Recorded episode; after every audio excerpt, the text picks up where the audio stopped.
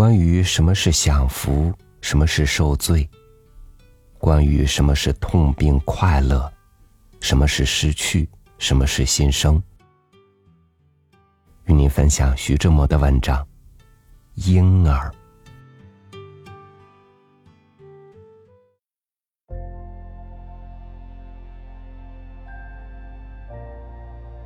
我们要盼望一个伟大的事实出现。我们要守候一个馨香的婴儿出世。你看，他的母亲，在他生产的床上受罪。他那少妇的安详、柔和、端丽，现在在剧烈的阵痛里变形成不可信的丑恶。你看他那遍体的经络，都在他薄嫩的皮肤底里暴涨着可怕的青色与紫色，像受惊的水青蛇在田沟里急求似的。汗珠贴在他的前额上，像一颗颗的黄豆。他的四肢与身体猛烈的抽搐着，崎岖着，奋挺着，旋扭着。仿佛他垫着的席子是用针尖编成的，仿佛他的帐围是用火焰织成的。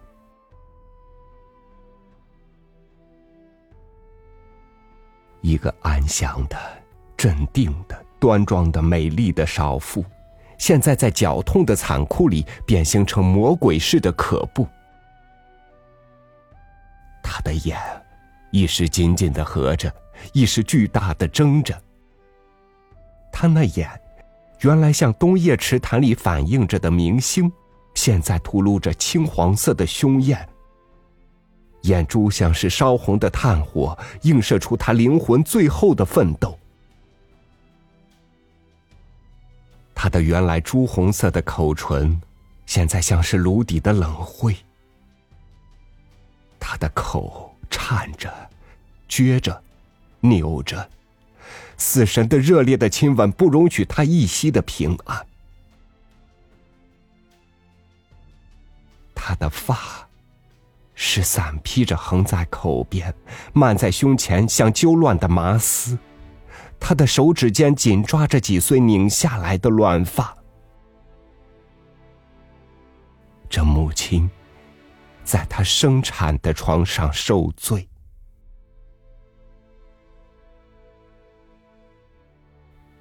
还不曾绝望。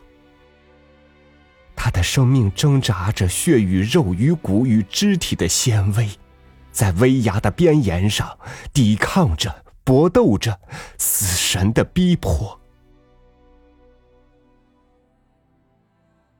他还不曾放手，因为他知道，他的灵魂知道，这苦痛不是无因的。因为他知道，他的胎宫里孕育着一个比他自己更伟大的生命的种子，包含着一个比一切更久远的婴儿。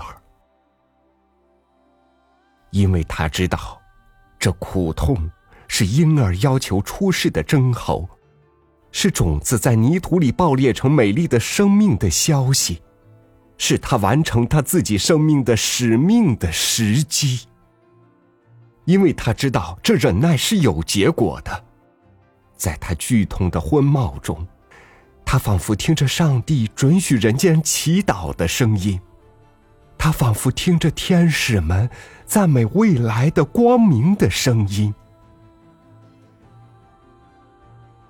因此，他忍耐着，抵抗着，奋斗着。他地拼崩断他酮体的纤维。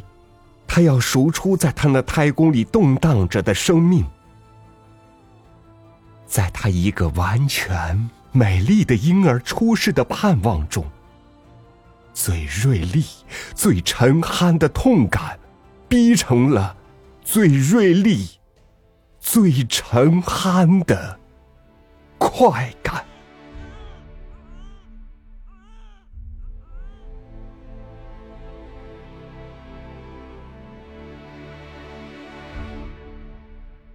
写于一九二四年九月底。发表于一九二四年十月五日，《晨报》文学旬刊。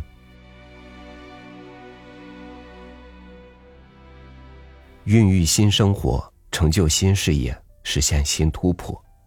如能经受住母亲生育婴孩般的疼痛，如能有母亲般坚定不移的信念与意志，是不是就能更容易实现呢？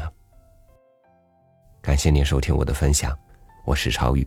祝您晚安，明天见。